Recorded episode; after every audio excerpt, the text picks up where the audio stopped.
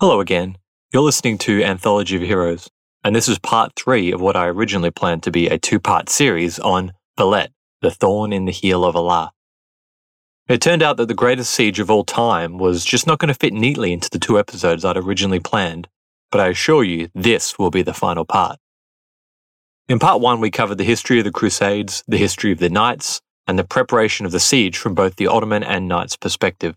While in part two, we covered the siege up until the fall of Fort San Elmo, including the death of Dragut, the drawn sword of Islam.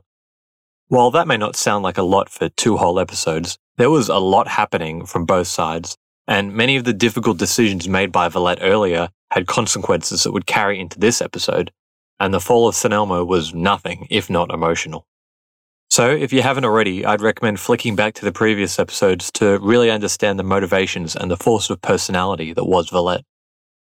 Part 2 concluded with a group of teary eyed knights listening to the last whimpers of resistance being snuffed out from the men inside Fort St. Elmo, who had fought up until their last breath in an attempt to buy more time for a relief army to arrive from Europe. Let's get into it.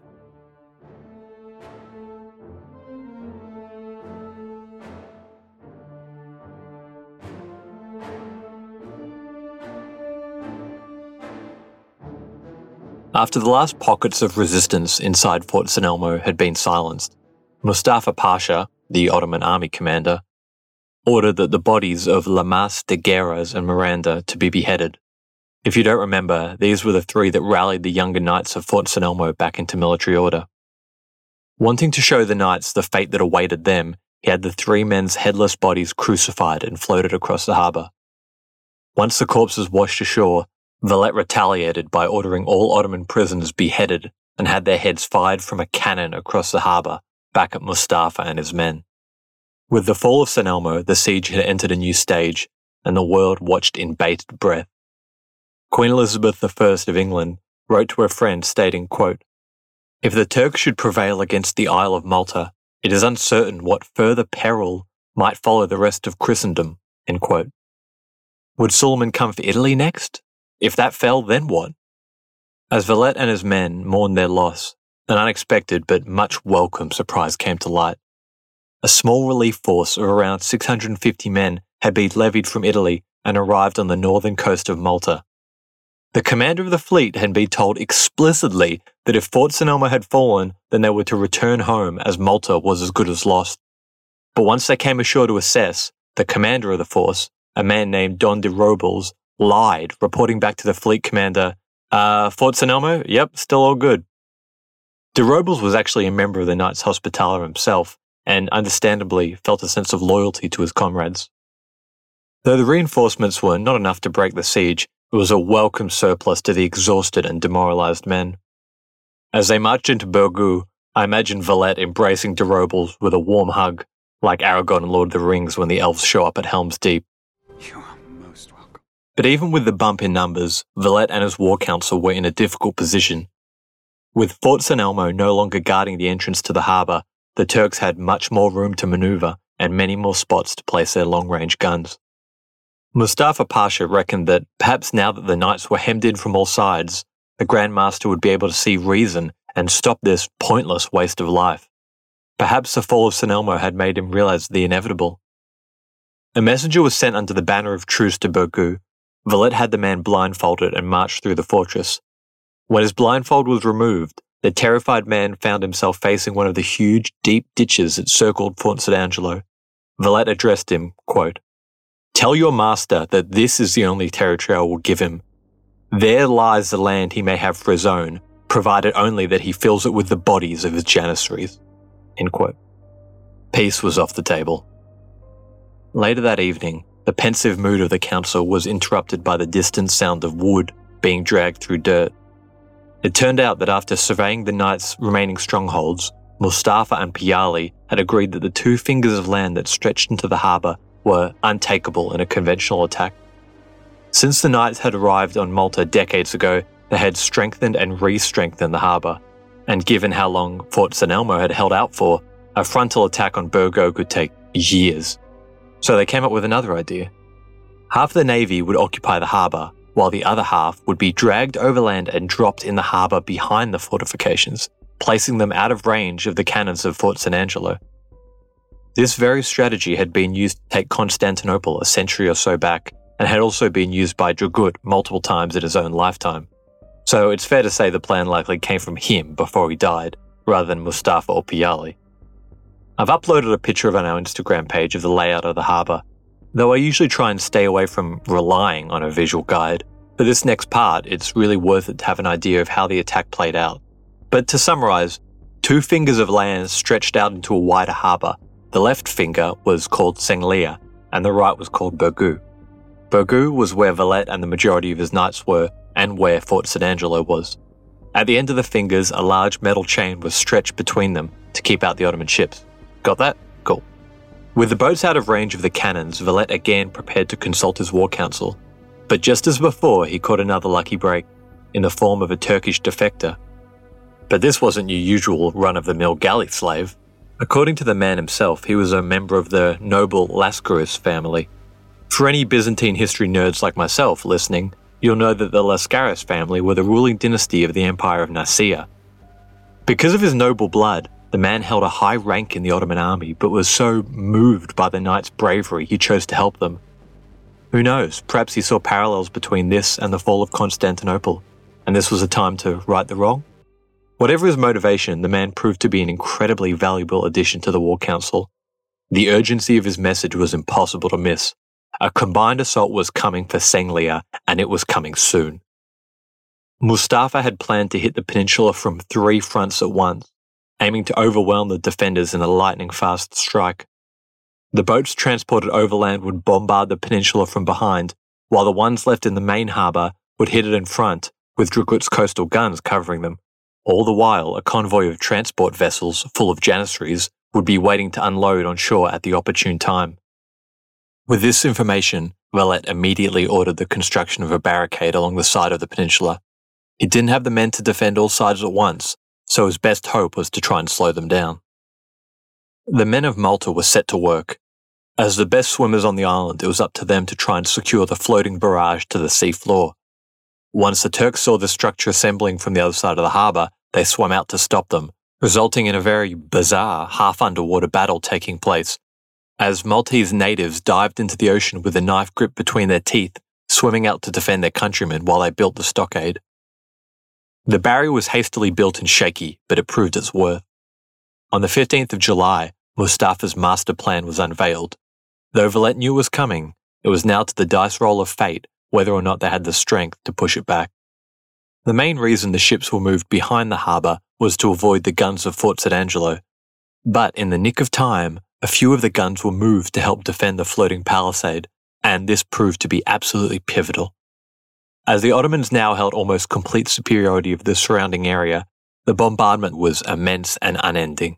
San Angelo was pounded from six different directions at once, and there's even an estimate of 130,000 cannonballs being fired during this part. It's likely that this would have been the most intense shelling ever conducted in history at this point, a barrage of this magnitude would not be seen regularly until the Napoleonic Wars some 240 years later. The experience of this wall of sound would have been otherworldly to the men. While gunpowder and artillery had been used in Europe for the last 150 years, no state except the Ottomans had the resources to deploy them on such a large scale. As the unending roar of the cannons threatened to split apart the fortress, it's hard to imagine the level of isolation the defenders would have felt. No matter where they cast their eye, all that was visible were a sea of men bearing down on them, and behind them, ocean, miles and miles of ocean. Perhaps they were inspired by biblical stories like David and Goliath, or the suffering that Job endured for his faith. So the knights held on, and as buildings collapsed all through Birgu, Valette was at the helm, barking orders at his men, his usual resoluteness and clarity unaffected by the tempest of death and destruction that swirled around him. As a distraction, he gave the order to the men that were stationed in Medina, the inland capital of the island, to raid the Turkish camp while they were preoccupied with the attack. As the largest concentration of firepower in history bore down on their fortifications, a breach opened up. The knights moved to block it, but it was too late. Janissaries swarmed through. For a moment, it seemed that all was lost, but in that split second, word reached them of the advancing army burning their camp. This was, of course, the men that Velez had sent from Medina, but the Turks didn't know it. Thinking this was the Christian relief army coming to break the siege, they quickly retreated in order to defend their camp. As the Ottomans poured out of the breach they just created, the defenders hastily filled it. At that crucial moment of the siege, the enemy had fallen back. It must have seemed like a miracle. Meanwhile, over at the harbour, word reached Mustafa of the breach being opened, and he decided it was now or never. As Dragut's guns pounded the coastline into rubble, Mustafa gave the signal, and his landing party pulled out of the harbour and made a beeline for the coast. Believing that the knights were too preoccupied elsewhere, or too shell shocked to respond, he ordered the boats, full of his precious few janissaries, ashore, right in the middle of battle. The attack was a brazen gamble, and an incredibly stupid one at that. There is no way that if Dragut was still in command, this would have happened. Chevalier de Guiral, the knight in charge of the repositioned cannon batteries, was incredulous. But this guy really going to try and land men right in front of his cannons? But as the ships pulled out, there could be no doubt.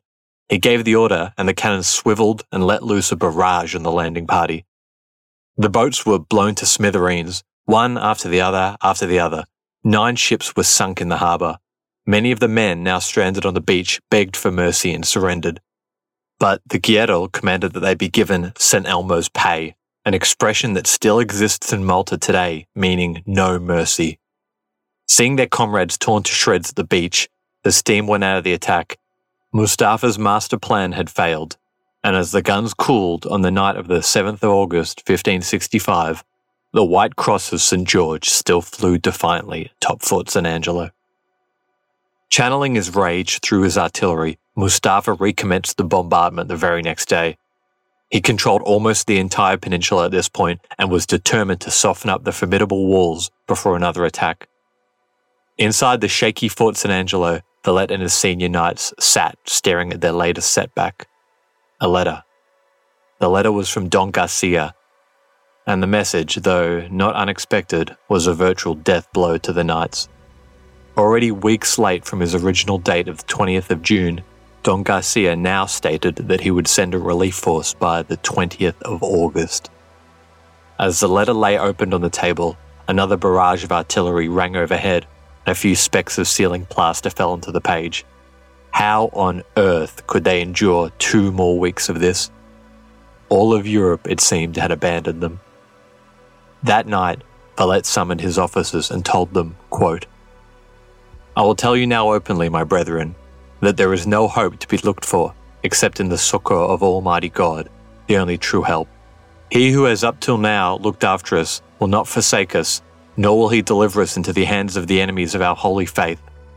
My brothers, we are all servants of our Lord, and I know well that if I and all those in command should fall, you will stay and fight on for liberty, for the honour of our order, and for our holy church, we are soldiers and we shall die fighting. And if by any chance the enemy should prevail, we can expect no better treatment than our brethren who were inside St. Elmo. But if the men were expecting that with this news Velez was to command a doomed final charge into the moor of oblivion, they were very much mistaken. Undeterred by the news, Velez strengthened the defences again. They had powder, food, water, and men. If Suleiman was to take Malta, they would make him bleed for every last inch of it. All the critical defense points had food and ammunition storages moved closer to them so the men would never need to leave their post. Large tubs filled with seawater were also carted up the walls.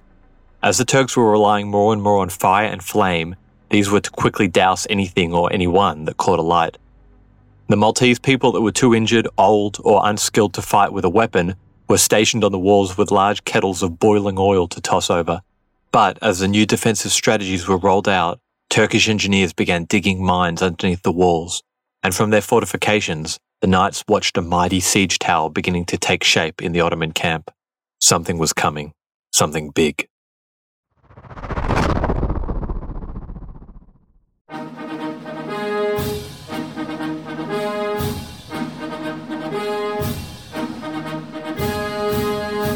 We often hear about the individuals who took the oath of office to become the chief executive. But what about the other people who play a role in each administration or the events that may not be as well known but that contribute to the reshaping of the office of the American presidency. On the presidencies of the United States, we explore each administration beyond just the person holding the highest elected office in order to better understand the history that brought us to the modern day presidency. I hope you'll join me on this journey through the annals of presidential history. Presidencies can be found anywhere fine podcasts can be found, and is a proud member of the Evergreen Podcast Network.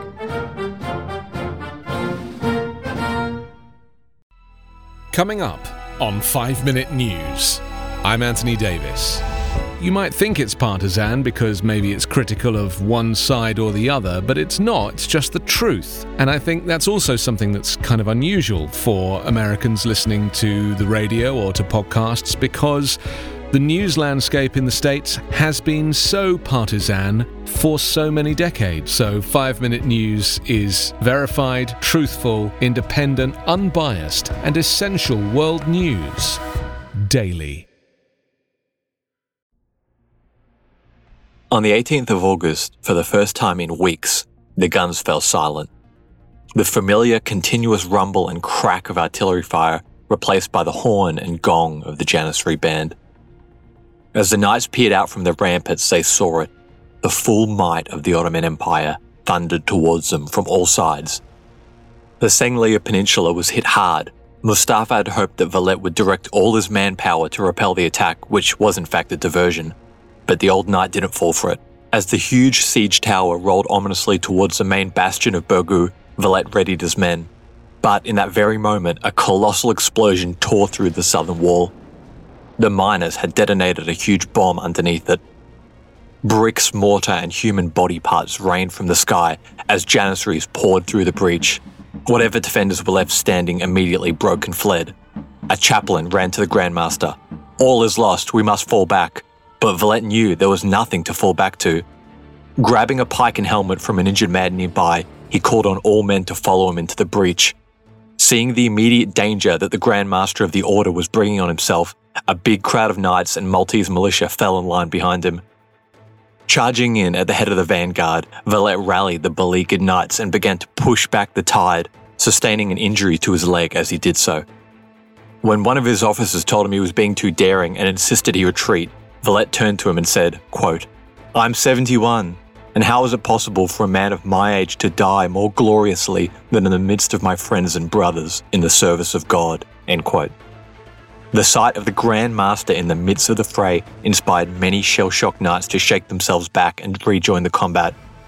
And with all the strength the Order had left, they forced the Turks back out of their breach, while all this was going on, another member of the Valette family took it upon himself to try and bring down the siege tower.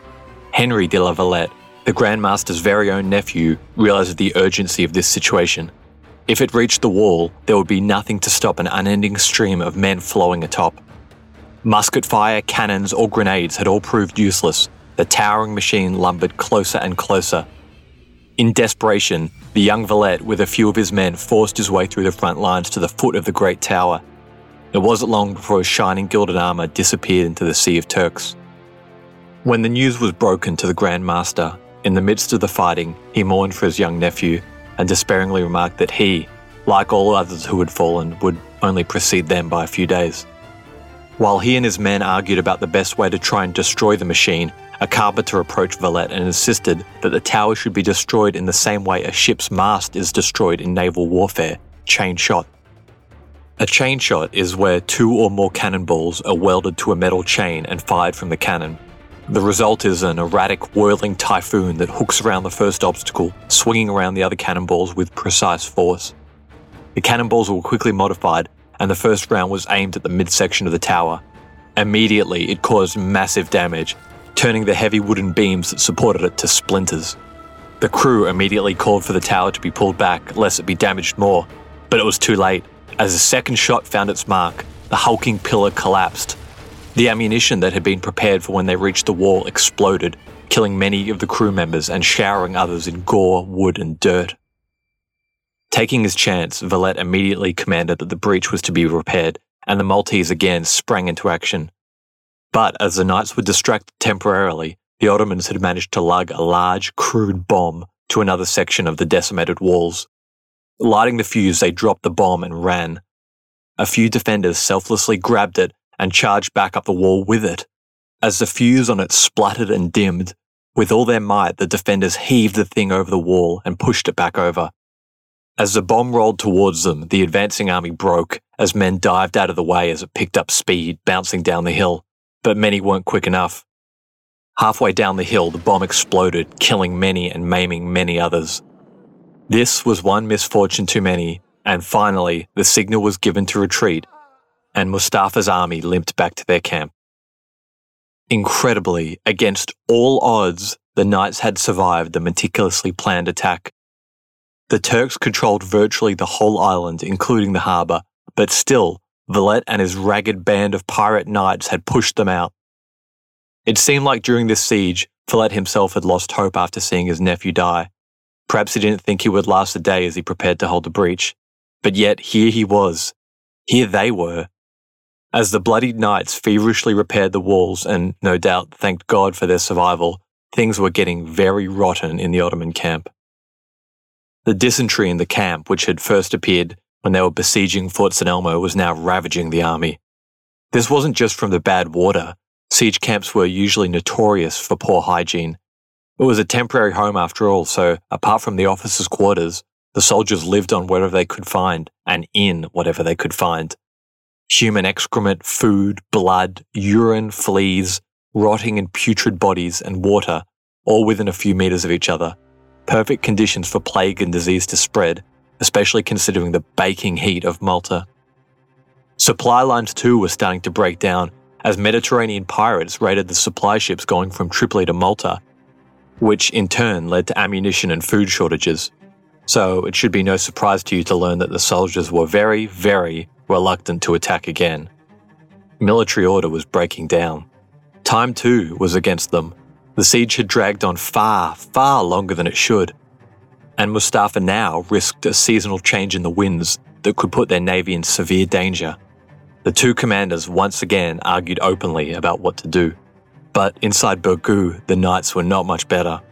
The last attack had pushed them right to the edge, and they were in a similar position now to the final knights of St. Elmo. The walls were a piecemeal of rubble, packed dirt, and smashed bricks, while the streets were lined with the dead the hospitals, which the Knights were so famous for, overflowed with the sick and injured. Seeing the dire conditions of the wall, Valette's war council advised him to pull back to the citadel, to Fort San Angelo.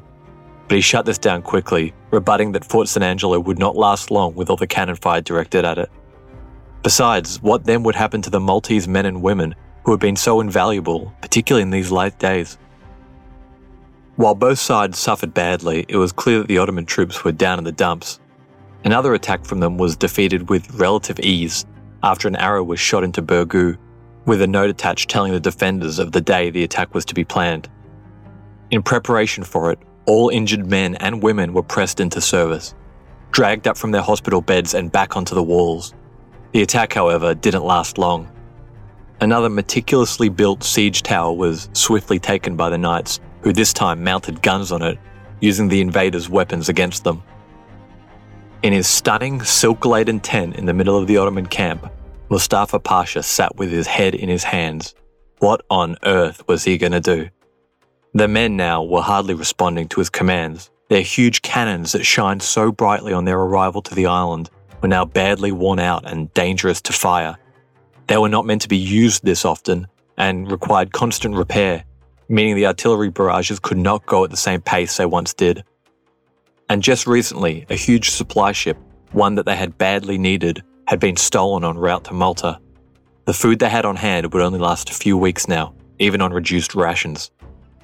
Meanwhile, every foraging party that was sent out into the countryside came back empty handed, or not at all. Mustafa knew failure was not an option. He could not leave this island empty handed. Though Sultan Suleiman was a blood relative of his, he was not known for his mercy of those who failed him. How had this god-forsaken spit of land still not fallen? His idea of waiting out the winter on Malta was met with a firm no by both his men and Piali Pasha, who refused to leave the navy in such a vulnerable position to what was now looking like a lost cause. In desperation, he roused his men to raid the inland city of Medina, thinking that the city's storehouses could sustain them while they sorted out their logistics problem. Scouts reported to Mustafa that Medina was vulnerable now, with virtually no men or cannons. Valette heard of the attack and gave the word to the governor, a man called Don Mesquita, to expect trouble. Having no more than a few fighting men left and a couple of broken ancient cannons, the scouts' report was spot on. Medina was incredibly vulnerable indeed. But Mesquita was a cunning man. As the worn out Ottoman soldiers trudged up to the walls of Medina, they saw the bastions chock full of soldiers standing to attention. And once they got in range, the wall mounted cannons opened fire. It seemed that their intel was bad. Medina was more than ready for an attack. Except they weren't. Don Mesquita had dressed all the townsfolk in soldiers' uniforms. All the men, women, and children, tall enough to pass as adults, from the distance had been told to stand to attention on the walls. And the cannons? The shots they fired were their last stores of both powder and shot.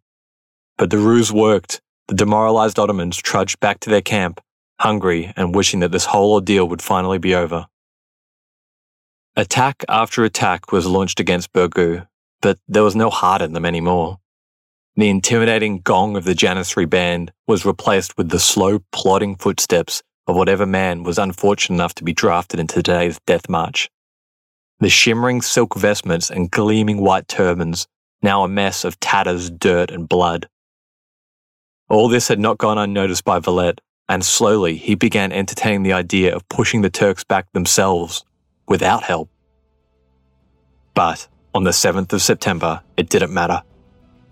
On the northeast side of Malta, the bow of a ship crunched into the sandy shore, and then another, and another, and another.